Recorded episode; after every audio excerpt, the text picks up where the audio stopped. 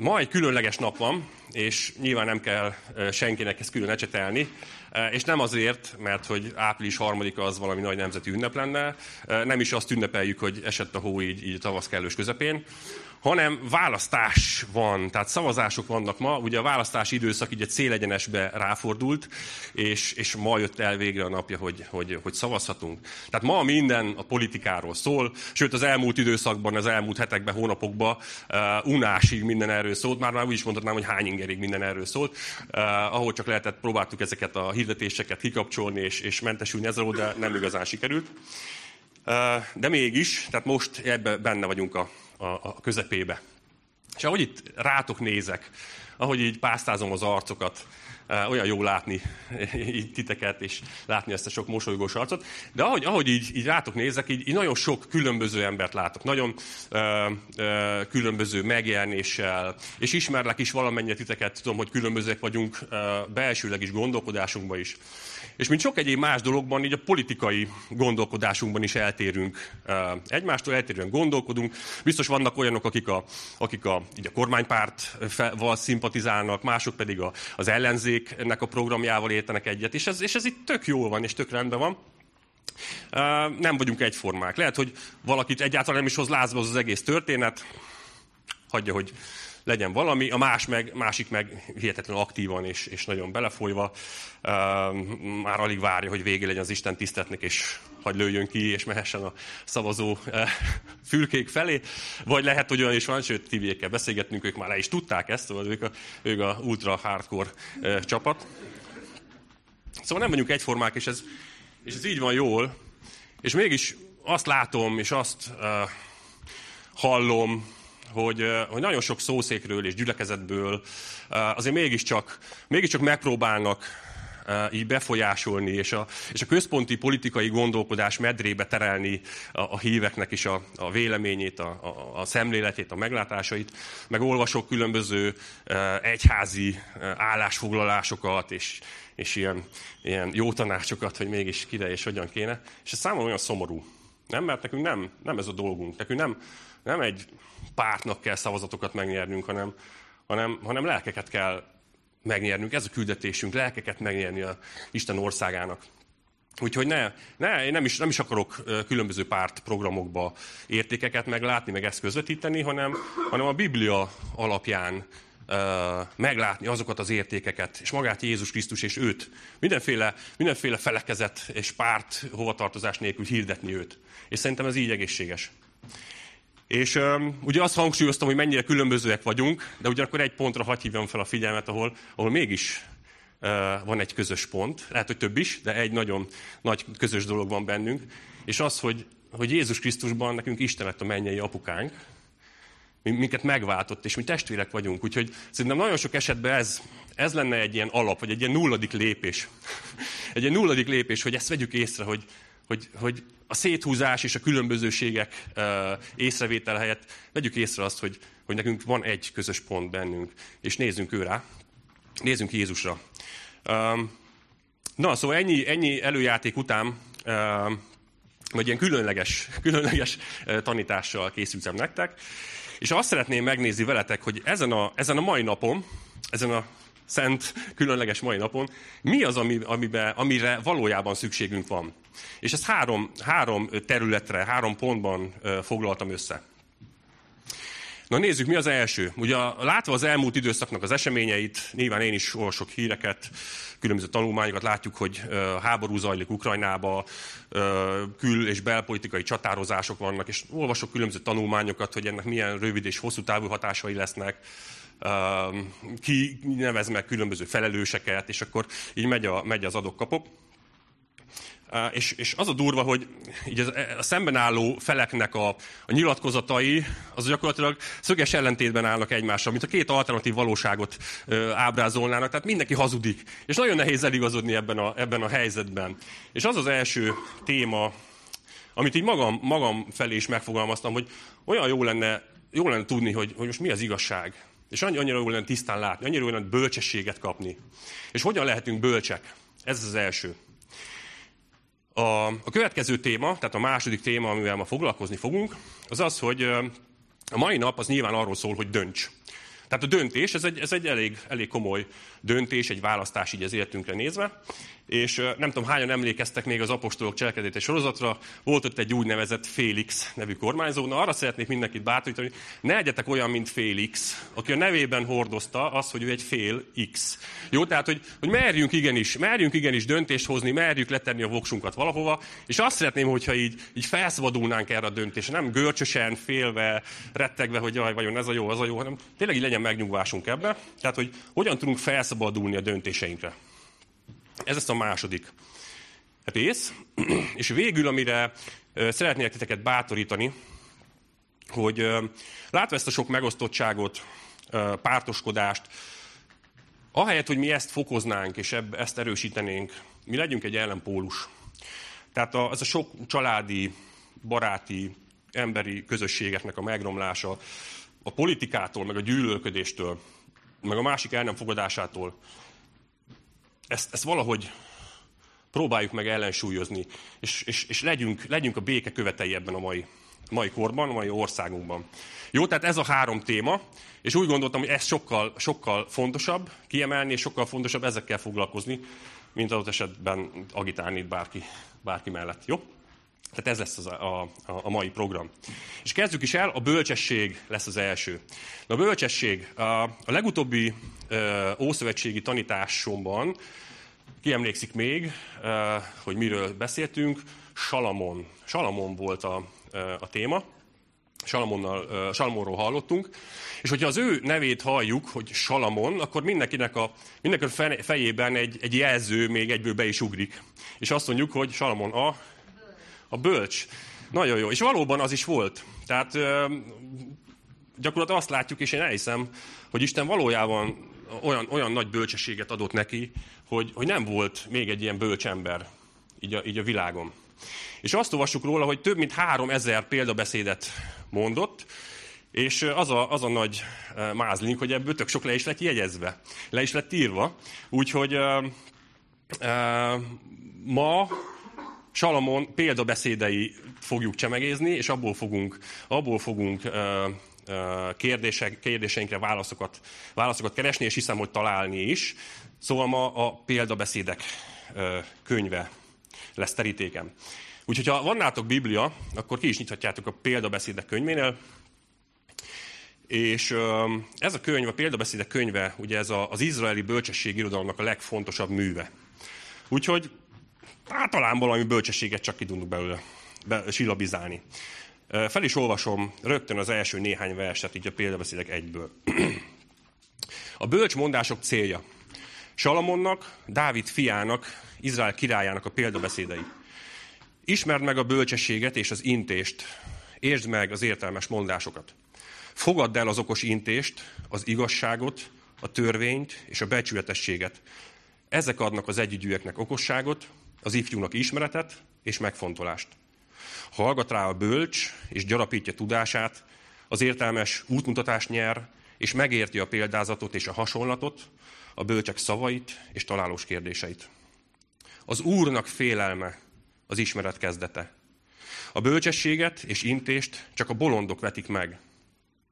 Hallgass, fiam, apád intésére, és ne hagyd el anyád tanítását, mert ékes koszorú ez a fejedem, és ékszer a nyakadom. A példabeszédek könyv, ez, egy, ez egy tényleg egy érdekes, érdekes könyv, és az első kilenc fejezetben egy, egy beszélgetést látunk, egy, egy, egy színes, érdekes beszélgetést, egy apa-fia beszélgetést. Kiderült az, tehát ebből a, ebből a uh, kis részletből, hogy Salamon ezt a, ezt a fiának mondja, ugye több mint húszszor elhangzik így az egész könyv során az, hogy fiam. Tehát neki, neki a korona hercegnek célozza ezeket a, ezeket a szavakat, ezeket a mondatokat, és neki adja, adja tovább a bölcsességnek a szavait. És ez nem egy ilyen kemény, dorgáló beszélgetés, hanem egy, hanem egy ilyen mély, meghitt, őszinte beszélgetés apa-fia között. Tényleg én atyai jó tanácsokkal látja az életre. Nem tudom, hogy hányan olvastátok már a példabeszédek könyvét, vagy hányan szoktátok olvasni. Tele van tök jó ilyen velős mondatokkal, ilyen, ilyen ütős gondolatokkal, ilyen jó kis aforizmákkal, és hajlamosak vagyunk ebből így szemezgetni, mint egy bombonerből így kiveszünk egy-egy, ilyen tök jó csengő, jó hangzó mondatot, és azt hiszük, hogy na ettől most így de frankon bölcsek lettünk, nehogy Isten még kitesszük a Facebook oldalunkra is, hogy még hatásosabb legyen, és még okosabbnak tűnjünk. De, de ettől hadd mindenkit, mert átesetünk abba, abba a hibába, hogy, hogy a példabeszédeknek az igéit azt ilyen, ilyen, ilyen bibliai szerencsesütinek degradáljuk, jó? Tehát, hogy nem, nem, ne így kezeljük ezt. Itt Salamon azt szeretné, hogy a fia az valóban megértse és megismerje a bölcsességet. De mégis hogyan lehet megismerni a bölcsességet? Tehát ez ilyen, ez ilyen nagyon, nagyon elvont fogalom, és most ezt így uh, én sem mernék vállalkozni arra, hogy így most így elétek adom, hogy na mégis Uh, hogy lehet megismerni a bölcsességet, ezért hívom őt segítségül. És figyeljétek, uh, Salamon egy zseniális módszerrel tanítja a fiát arra, ezt a, ezt a nagyon elvont, ezt a nagyon megfoghatatlan, ezt a nagyon értelmezhetetlen dolgot, de mégis hogyan tudja megértetni vele. Gyertek, nézzük meg! Nem tart neki egy száraz, unalmas, elvont oktatást, hogy na ez a bölcsesség, és akkor ha ezt teszed, akkor ez van, hanem, hanem felkelti az érdeklődését, és egy motivációt ad.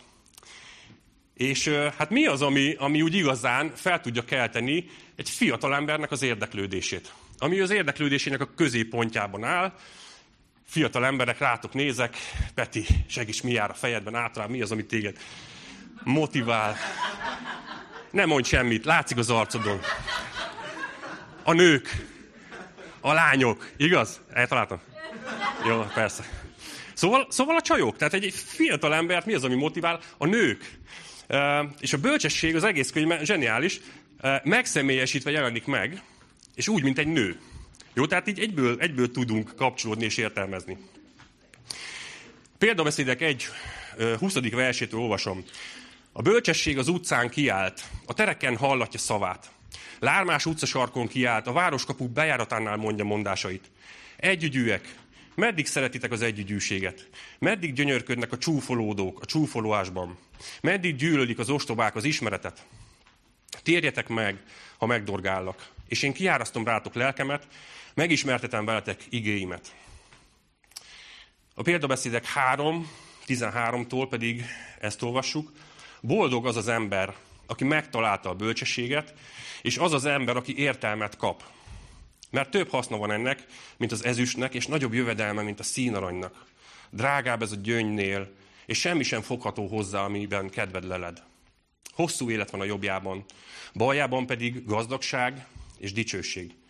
Útja, útjai kedves utak, és minden ösvénye békesség. Életfája ez azoknak, akik megragadják, és akik rátámaszkodnak boldogok. És még egy mondat a példaveszélyek 8.35-ből, mert aki engem megtalál, az életet találja meg, és kegyelmet nyer az Úrtól. Tehát a bölcsesség az egy nő. És, és ráadásul nem is akármilyen nő. Tehát biztos ismeritek ezt a viccet, hogy na milyen, milyen, milyen az a nő. Hát, és ez még csak a feje volt. Ugye, hogy hogy tehát egy jó nő, egy, egy, na, egy elbűvölő, egy gyönyörű, egy csodaszép. Na, Edinához is elírta az üzenet. Tehát egy, egy csodaszép, egy, egy értékes, és drága, drágább, mint a gyöngy, mint az igaz gyöngy. És hogyha tovább olvasjuk a könyvet, akkor meglátjuk, hogy, hogy a derék asszonyt, a jó feleséget is ugyanilyen jelzőkkel illeti. Hogy drágább, mint a gyöngy. És felkelti benne a vágyat, hogy a, hogy a, a herceg, az ifjú herceg mint egy, mint egy csinos, szép, okos, kedves, bájos hölgyet, így akarja megismerni a bölcsességet, és akar, akarjon, akarja őt elvenni feleségül. És igen ám, de a, a bölcsesség mellett felbukkan valaki más is a színem. És ő pedig nem más, mint a bolondság. És uh, lehet, hogy most páran úgy gondolkodtatok, hogy a bölcsesség az egy, az egy szép nő, na akkor bolondság nem lehet más, mint egy, mint egy férfi. Igaz? De valljátok be, hogy így gondoltátok. De nem, tehát mindenkit így, így szeretnék kiigazítani. Nem, nem, nem. A, a bolondság az is egy nő. Ő egy másik nő. Uh, ő a nagy riválisa a bölcsességnek. És a bolondságról azt olvassuk, hogy ő egy hangos, fecsegő, egy feltűnő jelenség. De ő egy olyan asszony, aki, aki bűnre csábítja a fiatal embereket. És, és, és, és egy ilyen halálos az ő csábítása. Na nézzük meg, ezt pedig a példabeszédek 9.13-tól. Így olvassuk, hogy a balgaság fecsegő asszony, együgyű és semmit sem tud. Kiül háza ajtajába egy székre a város magaslatán. Így szólítja meg az arra járókat, akik egyenes ösvényeken járnak. Aki tapasztalatlan, térjen be ide. Az esztelennek pedig ezt mondja, a lopott víz édes, az eldugott kenyér kedves. De nem tudják, hogy az árnyak vannak ott, és vendégei a holtak hazájának mélyére kerülnek. Tehát ő az, a bolondság, ez a, ez a csalfa nőszemély az, akitől így, így a király óva inti a herceget. Hogy tudjon ellenállni a csábításának. Ugyanis ő egy igazi, igazi végzett asszonya. Viszont, hogyha őt megszerzi, akkor mindent elveszít.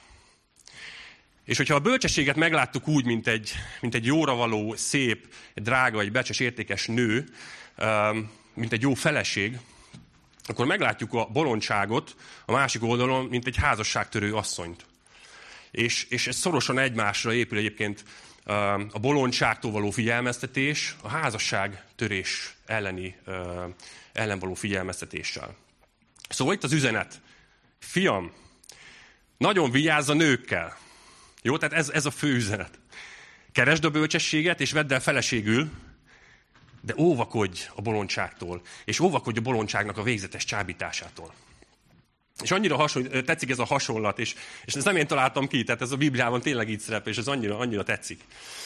És um, szándékosan így, így tárja elénk, szándékosan így szemlélteti, így érteti meg velünk a lényeget. Hogy figyeljetek, ha szeretsz valakit, akkor azt hogy szereted? A fejeddel? A, az értelmeddel? Nem. A szíveddel. Tehát a bölcsesség és a bolondság az valójában nem az értelem és nem az intellektusnak a kérdése, hanem a szívnek a kérdése. Azt mondja a Salamon a hercegnek, a példabeszélyek 4.23-ban, hogy minden féltve őrzött dolognál jobban óvd szívedet, mert onnan indul ki az élet. Tehát amit szeretünk, ami a szívünkben van, azonnan, azonnan az áthatja az egész életünket, és azonnan kiárad. És meghatározza életünk minden egyes területét.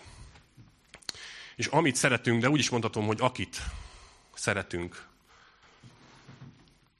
Most nézzük meg azt, hogy hogy mutatja be nekünk. Tehát az Ószövetség segített megértetni azt, hogy, hogy a bölcsességet azt ne az intellektus kérdésének lássuk, hanem, hanem a szív kérdésének. És az Új Szövetség pedig rávezet és megmutatja azt, hogy valójában ki is a bölcsesség. Kit kell így a szívünkből keresnünk és szeretnünk. Gyertek, két igét hoztam egyik az 1 Korintus 1-ből, a 26-os verstől ezt olvasom nektek. Mert nézzétek csak a ti elhívásotokat, testvéreim. Nem sokan vannak köztetek, akik emberi megítélés szerint bölcsek, hatalmasok vagy előkelők.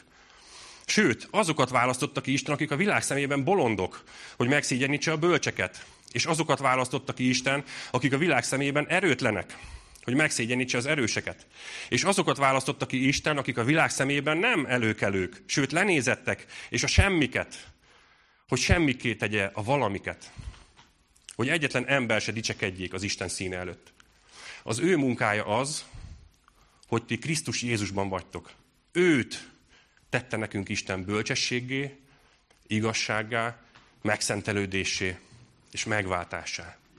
Tehát meglátjuk, hogy az, az új szövetség, az ráépülve az ószövetségi üzenetre, hogy a bölcsességet a szíveddel lásd meg, és a szíveddel ismerd meg. Az új szövetség pedig bemutatja nekünk, hogy ez a személy. Ez maga Jézus Krisztus.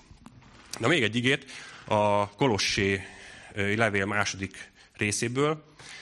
Szeretném, ha tudnátok, mennyit küzdök értetek, és a laodíceaiakért, és mindazokért, akik engem nem ismernek személyesen, hogy szívük felbátorodjék, összeforva szeretetben, és eljussanak a teljes megértés egész gazdagságára. Isten titkának, Krisztusnak ismeretére. Benne van a bölcsesség és ismeret minden kincse elrejtve. Tehát az a, az a mondat, amit Salamon így fogalmaz meg, hogy az Úrnak félelme az ismeret kezdete, ez gyakorlatilag most már értjük és meg, megértettük azt, hogy így a szívünkből indul ki a bölcsesség. A Biblia az teljesen másként értelmezi a bölcsességet, mint, mint az Istent nem ismerő világ. Ugye? Mit, mit, mi hogy apostrofálnánk, vagy mi alapján uh, jellemeznénk egy bölcsembert? Lehet, hogy egy nagyon okos, nagyon intellektuális ember, és lehet, hogy, hogy tényleg valakinek hatalmas tudása van, és nem tudom, tehát meg, megérti a, a relativitás elméletet, amit az életben nem fogok nyilván fölfogni se. És lehet, hogy Nobel-díjat kap, mert annyira okos, és annyira nagy dolgot letett az asztalra. De hogyha elér, és Isten nélkül éli meg az életét, és az utolsó napjaiban, a halálos ágyán rájön, hogy ez, ez az egész értelmetlen, így szét peregnek, mint homokszemek az ujjai között. És, és rájön, hogy ez nem, ez nem ér olyan nagy dolgot, ez, ez igazán semmi. Vagy, láthatjuk, gondolhatjuk azt, hogy a bölcsesség az, amikor valaki nagyon jó barátokat, befolyásos ismerősöket szerez, és úgy, úgy nagyon az élet császáraként tud élni. Na most látjuk ezeket, és tényleg az, a mostani élet eh, helyzetekből látjuk, hogy azért volt, voltak ilyen emberek, meg voltak nagy pofára esések, ugye rengeteg orosz oligarha, aki hát jól, jól barátkozott, és Putyin közelébe eh, azért, azért eh, az élet császáraként élt, Hát most azért, azért látjuk, hogy egy tolvonásra mindenüket elvették, tehát mindenféle külföldön lévő anyagi javaikat és, és uh, ingatlanjaikat, meg ingóságaikat tolvonásra elvették tőlük. Bölcsesség volt? Erre építeni, meg erre appellálni? Nem. Aztán lehetsz nagyon jó üzletember, vagy megállhatod ezeket a különböző összefüggéseket, jól fektethetsz be, és akkor nagyon sok a pénzed. Mondhatjuk, hogy a bölcsember az jól gazdálkodik, és sok, sok a pénze. Um, ismét egy ukrán példa, látjuk azért, hogy, hogy bőröndökbe tömött dollármilliókat próbálnak áthozni a határon, és egy pillanat alatt ennyi, és már el is vették a, a vámhatóság. Úgyhogy gyakorlatilag ez is, ez is egy, egy annyira múlandó dolog, és ne ebbe, ebbe lássuk meg, vagy erre építsük. Uh, ugyanis jön egy, jön egy háború, de jöhet egy bármilyen betegség, egy veszteség, egy, egy, egy, egy baleset, bármi. És amit az életünk alapjának hittünk, akkor látjuk meg, hogy az csak egy déli báb. Szóval nem, nem ez a bölcsesség. Ez az egész múlandó. És Jézus ezt a, a Máté evangéliumában annyira szépen bemutatja, hogy, hogy ez olyan, olyan, mint egy házépítésnél az alap. Hogyha én vagyok az alap, akkor építs rá, és az megmarad. De hogyha nélkülem építed fel a házadat a homokra, akkor lehet akármilyen csilli-villi, csodálatos palota, de jön a, jön a vihar, jön a szél, jön az eső, és, és elmossa az egészet, és, és az egész fabatkát sem fog érni. Tehát mi a bölcsesség? Hogyha őt ismered. Ha ő az alap az életedben. Mert akkor történjen bármi, ugye az ő kezéből nem, nem fog kirabadni senki és semmi. Az örök életre vagy bebiztosítva. Ez olyan, mint egy biztosítás, egy életbiztosítás, csak, csak még jobb. Ez egy örök életbiztosítás. Szóval az igazi bölcsesség, ha kapcsolatba kerülünk Jézussal, ha szeretjük őt, akkor ebben a, ebben a kapcsolatban életet, életet találunk, és, és maradandót. És ez lesz a kulcs szó, most lépünk át a másik témára, hogy hogyan tudunk felszabadulni a döntésekre. Hogyan tudunk élni ebben a kapcsolatban? Hogyan tudunk az Istennel való kapcsolatunkban jól uh, létezni, úgy, hogy, hogy, hogy, hogy meg tudjuk élni uh, a keresztény életünket, és, és tudjunk döntéseket hozni.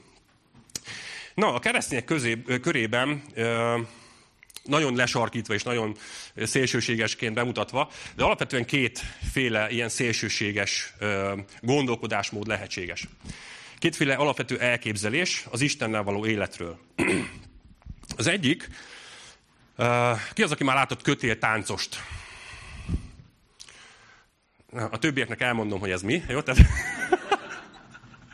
Tehát amikor egy ilyen kihúzott kötélen most ez legyen egy, két parkokba szoktak most, ezt nem tudom, van ennek valami neve, igaz? Tehát ilyen, ilyen...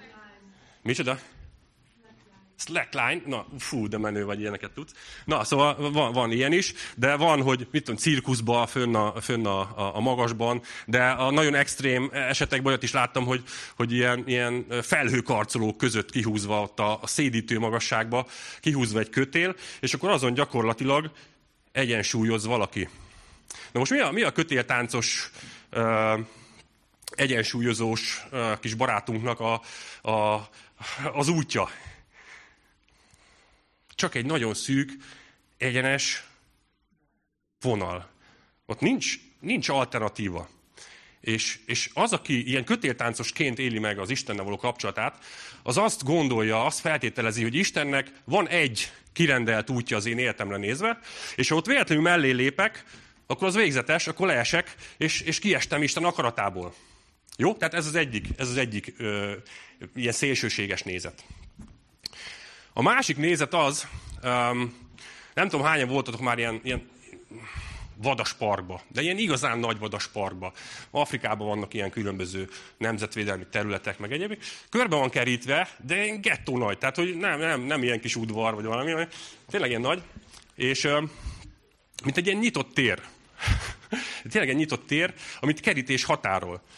És így is megélhetjük, vagy valaki így éli meg a keresztény életét, hogy, hogy Isten megszabta a határokat, parancsokat adott, törvényeket, de hogyha azokon belül maradok, akkor én ott vígan, vígan ellébecolok, és gyakorlatilag nem is, nem is kell vele nagyon törődnöm, amíg nem megyek hozzá a kerítéshez, nem csak meg a villanypásztor, vagy nem riaszt a rendszer, addig én tök jó vagyok. És gyakorlatilag így, ebben a nagy nyitott térben, én, én, én igazán magamra vagyok hagyatva. És csináljak bármit, mindaddig, amíg nem hágom át a, a kerítést, addig rendben vagyok. Nem tudom, hogy magadra ismertél le valamelyik, valamelyik verzióban. Most nézzük meg egyesével, hogy miért nem, miért nem jók ezek a, ezek a megközelítések, hogy miért hibás.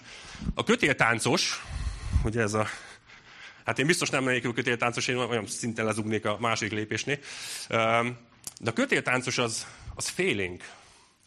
Félénk, mert, mert mindig jól akarja csinálni. Ugyanis a hiba nem fér bele. Istennek csak egy, egy kirendelt útja van az életemre. Arról nem, azt nem szabad elszúrni, mert akkor, akkor vége. A vége a dalnak. És a kötéltáncos az, az totál döntésképtelen. Ő bizonytalan. Őt a félelem motiválja. Uh, hú, mire, mire kéne szavaznom? Erre, erre mi, hogyha nem ez a, az úrnak az akarata? Erre, hú, és mi lesz, hogyha akkor ez történik? És, és ne, ne, nem, nem merek, nem tudok döntést hozni. Mert mi lesz, ha nem ez az Isten akarata? A rezervátum lakó, vagy ez a vadaspark, nevezzük akárminek, ez a lakó meg, ugye aki keretek között, de így nagy szabadságban él, ő meg, ő meg egy idő után eltávolodik Istentől. Ugye, ha már főjött ez az afrikai vadaspark kérdés, vagy, vagy példa, hasonlat, biztos láttatok már ilyen természetfilmeket, hogy, hogy különböző vadorzók, vagy egyéb dolgok miatt megárvultak kis vadállatok, akkor ezeket felnevelték, és utána ezeket vissza visszavadítják, vagy visszahelyezik a, a, a természetes életközegükbe, visszahelyezik ilyen vadasparkokba. De egy idő után ezek az, ember, ezek az állatok, ezek elvadulnak, teljesen, teljesen visszavadulnak. És így lehetünk akár mi is. Tehát, hogyha ebben nagy szabadságban ki vagyunk helyezve, na igazán, de Isten nincs is szükségünk, hát mi el vagyunk így a kerítésen belül. Jó, értitek? Tehát, hogy ezért hibás mind a kettő hozzáállás. Szeretnék ismét csak a példabeszédekből hozni egy, egy igét, és akkor ez alapján megnézni, hogy hogy is csináljuk ezt, vagy hogy is nézzük ezt egészségesen. Ez a példabeszédek 3, 5. Bízál az Úrban teljes szívből, és ne a magad eszére támaszkodj. Minden utadon gondolj rá, és ő egyengetni fogja ösvényeidet. Na, ha ezt az igét megértjük, kértem is, hogy ez maradjon kint. Hát sikerült. Na, uh, tehát maradjon kint, és akkor ezt így végignézzük egyesével, jó? Mert nagyon-nagyon felszabadító lesz. Azt mondja az eleje, bízzál az Úrban teljes szívből. Tehát a bizalom a kulcs szó ebben a, ebben a történetben. A bizalom, és nem a félelem. Tehát nem úgy, mint, mint a köténtáncost a félelem motiválja, de bizalom. És teljes szívből, ez pedig azt kommunikálja, hogy, hogy egy ilyen, egy ilyen szívből fakadó hűséggel, egy szeretet motivációban. És a szeretet az mit akar? Az el akar távolodni a szeretet tárgyától? Nem. Közel akar hozzá lenni, közösségben akar lenni vele. Tehát akit szeretsz, attól nem eltávolodsz, hanem közel leszel. Nem, nem mint egy vadasparkban az a visszavadult állat, hanem közelébe akarsz maradni. Tehát a Biblia alapján mind a két megközelítésben az a hiba, vagy az a probléma, hogy hiányzik belőle a személyes kapcsolat. Az egyik csak azzal van elfoglalva, hogy, hogy jól csinálja, mert, mert nem fér bele a hiba lehetőség. A másik meg nem is figyel Istenre, mert tök mindegy neki, meg nekem is, csinálom a magam dolgomat. Holott az egésznek a lényege a kapcsolat lenne. Mi nem egy ilyen kifeszített kötélnéjük az életünket, meg nem is, nem is elvadulva valahol benne a vadaspark közepén, hanem, hanem Istennel egy kapcsolatra vagyunk teremtve. Egy bizalmi, szerető és élő kapcsolatra. A második vers, nézzük meg, hogy is folytatódik? Vagy a második része a mondatnak. Ne a magad eszére támaszkodj. Na ez most így lehet, hogy kicsit erősen hangzik, vagy ilyen, pont most, pont most beszéltem a bizalomról, aztán ez meg ilyen hülye hangzik, hogy, hogy ne a magad eszére támaszkodj, mintha egy ilyen, egy ilyen bizalmatlanság lenne így az irányunkba nézve. Mint egy szülő azt mondaná a gyermekének, hogy na, te erre úgysem vagy képes, neked ez úgysem, hogy ne erőködjél. De nem, ne így értelmezzük, hanem, hanem fontos megérteni azt, hogy én mindig is résen kell legyek. Mert hajlamos vagyok egóból dönteni, hajlamos vagyok saját magamra nézni, és így, így döntéseket hozni. Ezzel születtünk, ez a részünk, és Isten ezt ismeri és tudja, és ezért hívja fel erre a figyelmet. De értsük így, hogy, hogy ne, ne, ne zsigerből vágjunk vissza a másiknak, ne egóból hozzak döntéseket, ne a magam eszére támaszkodjak, mert ez könnyen félrevisz. Illetve még ez, hogy, hogy nem magad eszére támaszkodj, ezt úgy is értelmezhetjük, hogy ha nem tudok a magam eszére támaszkodni, ahol elértem a határaimat, elértem a korlátaimat, akkor viszont van lehetőségem, hogy kire támaszkodjak, akkor felhatalmazást kapok, hogy támaszkodjak őrá. És ezt, ezt így értelmezve már mennyire, mennyivel bátorító, igaz? Támaszkodjunk őrá. Szóval mit kell tennünk? Minden utadon gondolj rá. Minden utadon gondolj rá. Ezt, ezt, hogyha megértjük, és én ezt így megláttam, annyira, annyira bátorító volt. Nem azt mondja Isten, hogy gondolj rám, azon az egy úton, amit én neked kirendeltem, hanem minden utadon. Tehát nem csak egy utunk van. Nem, sok. Szabadon dönthetsz. Szabadság van. Mehetsz, mehetsz erre is, arra is. Tehát válasz különböző utakat.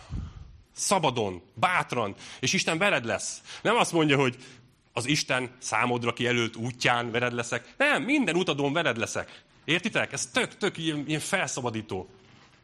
És Jézus tényleg hagy minket dönteni. Ez, ez a bizalom, ez nem csak egyirányú.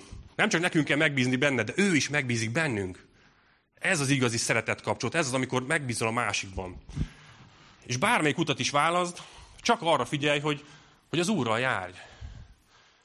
És, és, és akard őt jobban megismerni, akar ő vele közelebb hozzá kerülni. Szóval figyeljetek, bármilyen döntés előtt álltok most. Nem tudom, biztos mindenki naponta, hetente, rengetegszer kell döntéseket hoznunk. És hogyha most bármilyen ilyen, ilyen nagy döntés előtt állsz, akkor, akkor érezd magad így felszabadulva, hogy menj, vagy maradj. Dönts bármelyiket, jó lehet mind a kettő. Fogadd el az állást, vagy ne fogadd el az állást.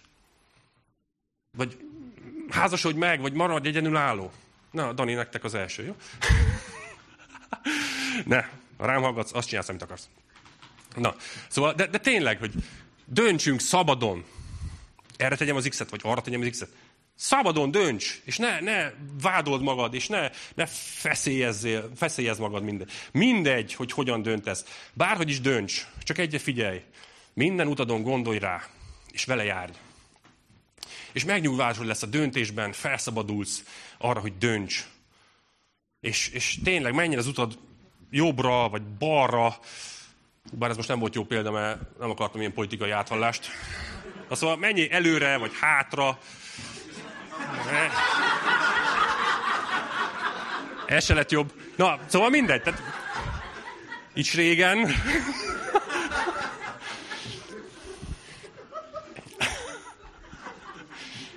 Jó lett. Na, szóval megnyugvásunk lesz, és egy ilyen, ilyen hatalmas szabadságérzetet ad a, a döntések súly alól így felszabadít minket. Az, hogy nem az van, hogy csak jól döntsek. Dönts, bárhogy. Az Isten veled lesz, és szeret, és mehetsz erre és arra is. Csak egyedül arra figyelj, hogy maradj Jézussal, és maradj hozzá közel, és minden utadon gondolj rá. És még a vége, az, hogy és ő egyengetni fogja ösvényeidet.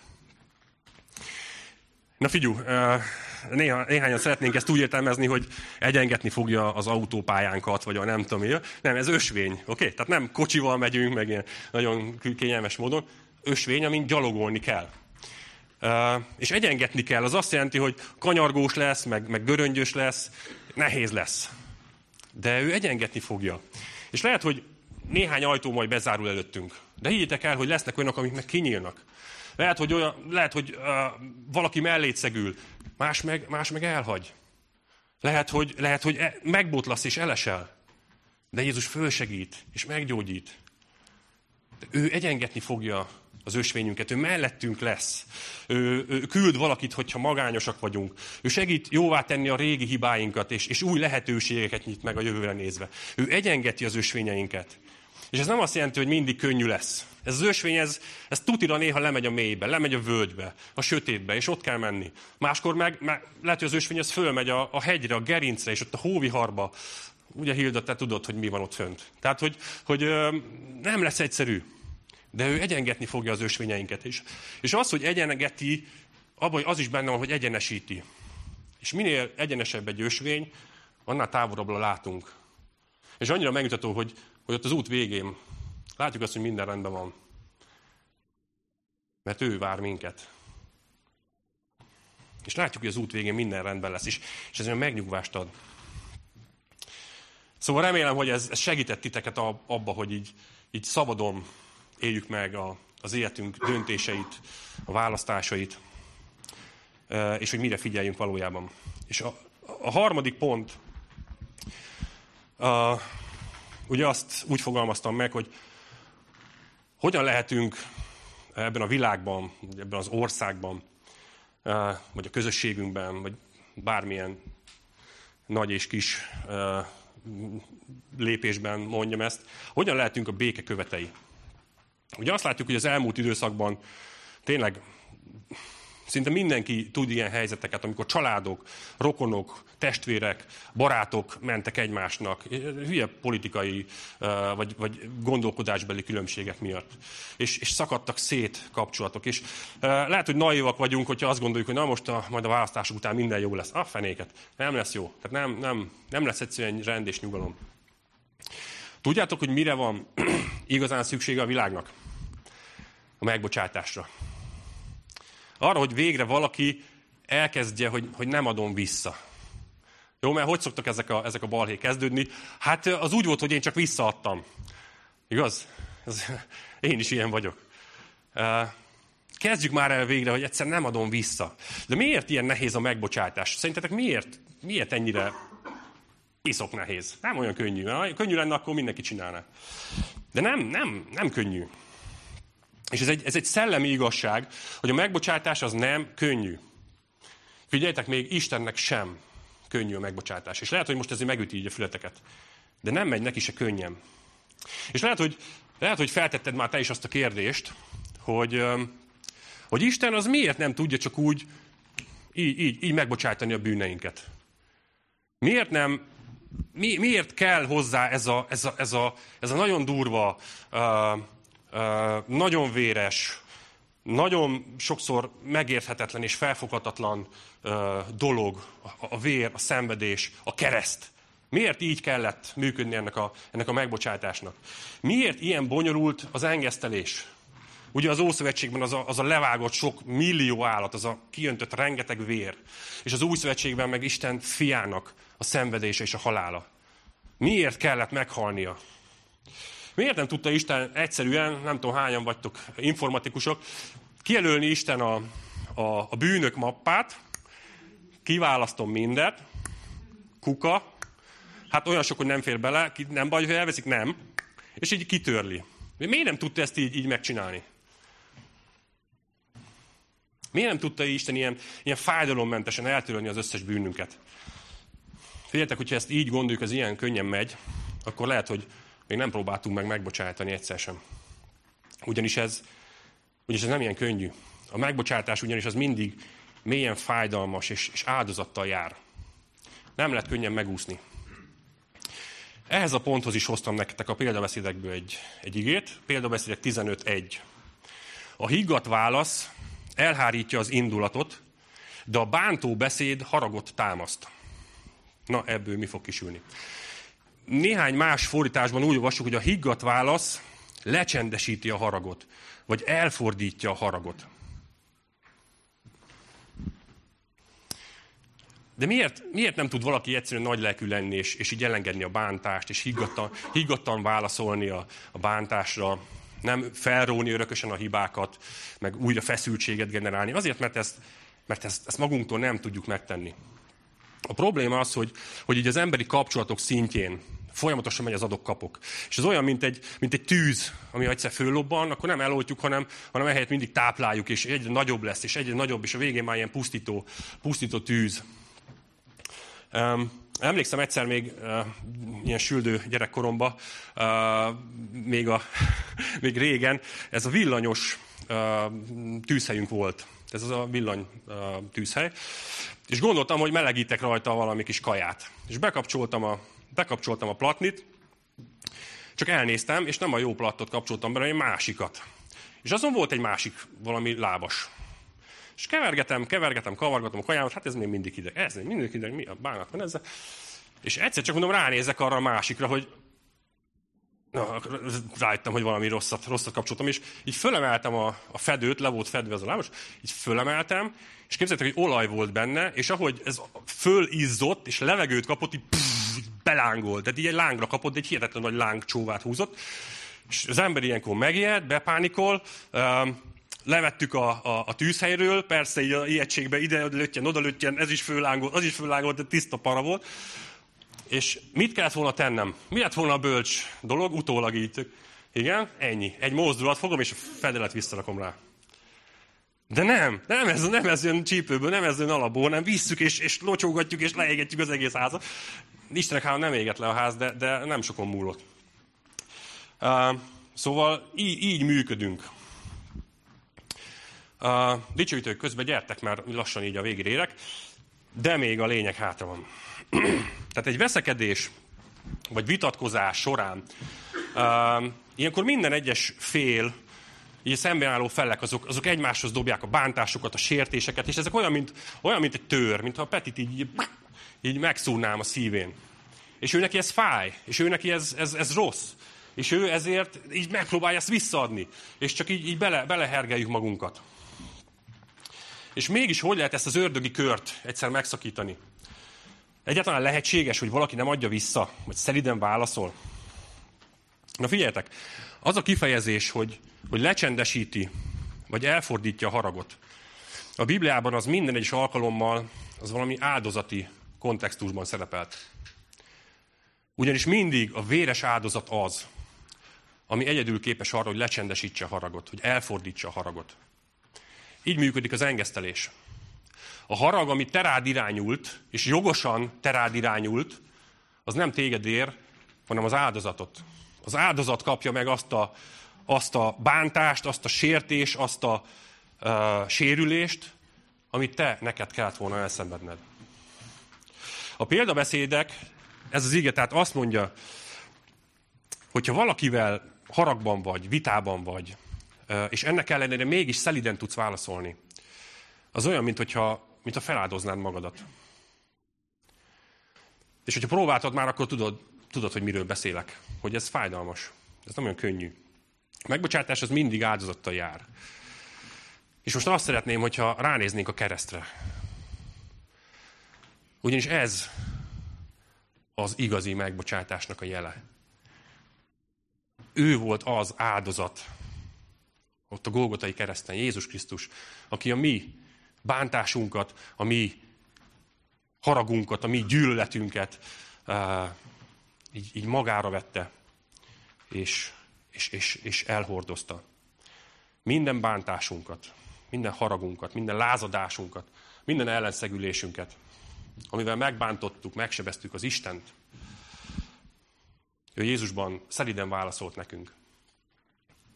És ő szenvedte el az ütéseket, ő szenvedte el a gúnyt, ő szenvedte el a bántást, és, és figyeljetek így kitárt karral, így ezeket elnyelte, és magába fogadta, és, és szeliden tudott válaszolni. És kegyelemmel. És elvette, elfordította a haragot. És ez két dolgot jelent a számunkra. Hogyha keresztény vagy, akkor tudd, hogy Isten nem haragszik rád. Akkor tudd, hogy, hogy Jézus magára vette ezeket. Elhordozta a haragodnak a büntetését. El, el, elszenvedte ezt. És nem téged ér már a büntetés. Ez a, ez a vér, ez tisztára mosott téged, és, és, és te most már egy, egy ilyen uh, tökéletes állapotban vagy, aki, aki mintha nem követtél volna el semmit. Tiszták vagyunk és bűntelenek. És nem, Isten nem haragszik ránk. Tökéletesen helyreállított, és nem kell félnünk a haragjától.